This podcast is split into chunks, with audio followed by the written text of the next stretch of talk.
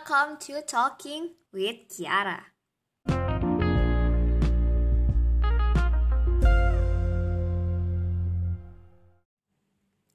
Hi, I am Kiara Angeline, and today we will talk about pop art.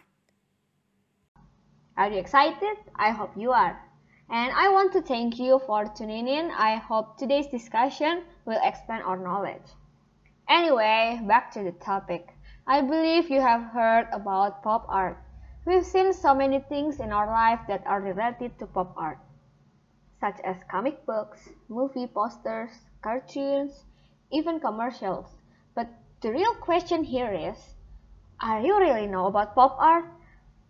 Some of you might wonder what exactly is pop art and how the art movement become so popular and create its own history. The pop art movement was largely a British and American cultural phenomenon that emerged in the 1950s and flourished in the 1960s. Meanwhile, different cultures and countries contributed to the movement during the 1960s and 70s. The movement was named by the art critic Lawrence Alloway about the prosaic iconography of its painting and sculpture. The well-known artists from this movement are Andy Warhol, Roy Lichtenstein, Richard Hamilton, and Tom Wesselmann. Pop art began as a revolt against the dominant approach to art and culture, also traditional views on what art should be.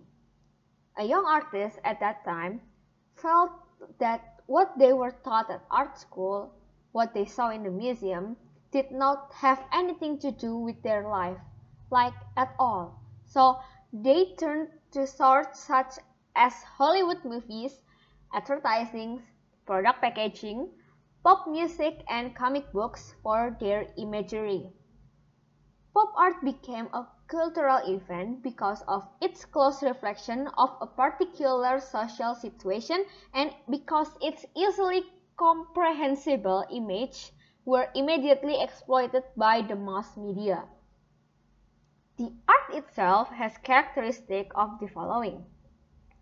First, there was a rejection of abstract expressionism. Second, pop art tried to put art in contact with the world and reality.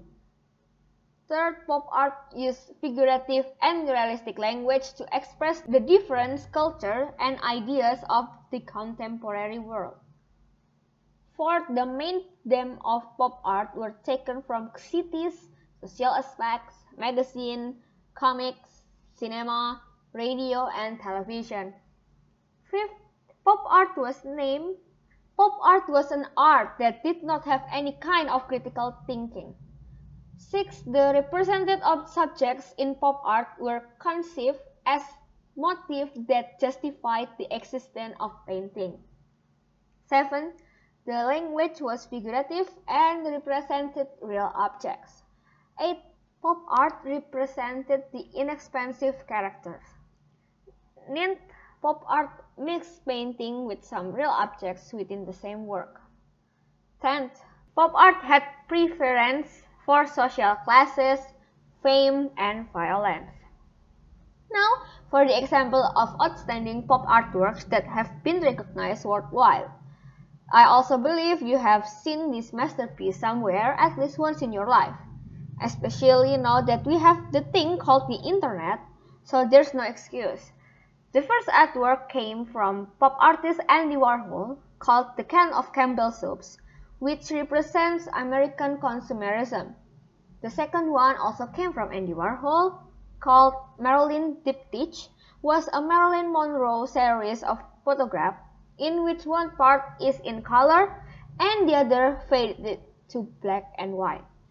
And continue on the third and fourth examples, which were created by Roy Lichtenstein called Whaam, which referred to the image of a modern American hero, and Girl Drowning, which referred to broken hearts. The last one was created by Eduardo Paolozzi called I Was a Rich Man Toy. It was made from image of ex-military man that had been published in different magazines to refer to culture, technology, and glamour.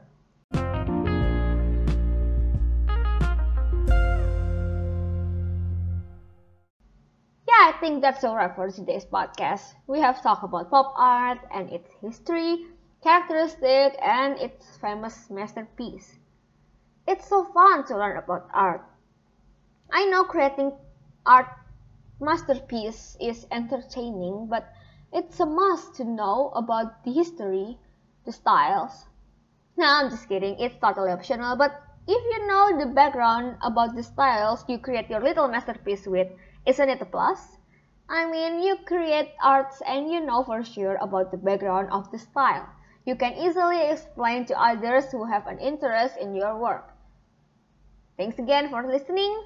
I hope you have a great time listening to this podcast and I'll see you next time. Stay safe and take care of yourself. Goodbye.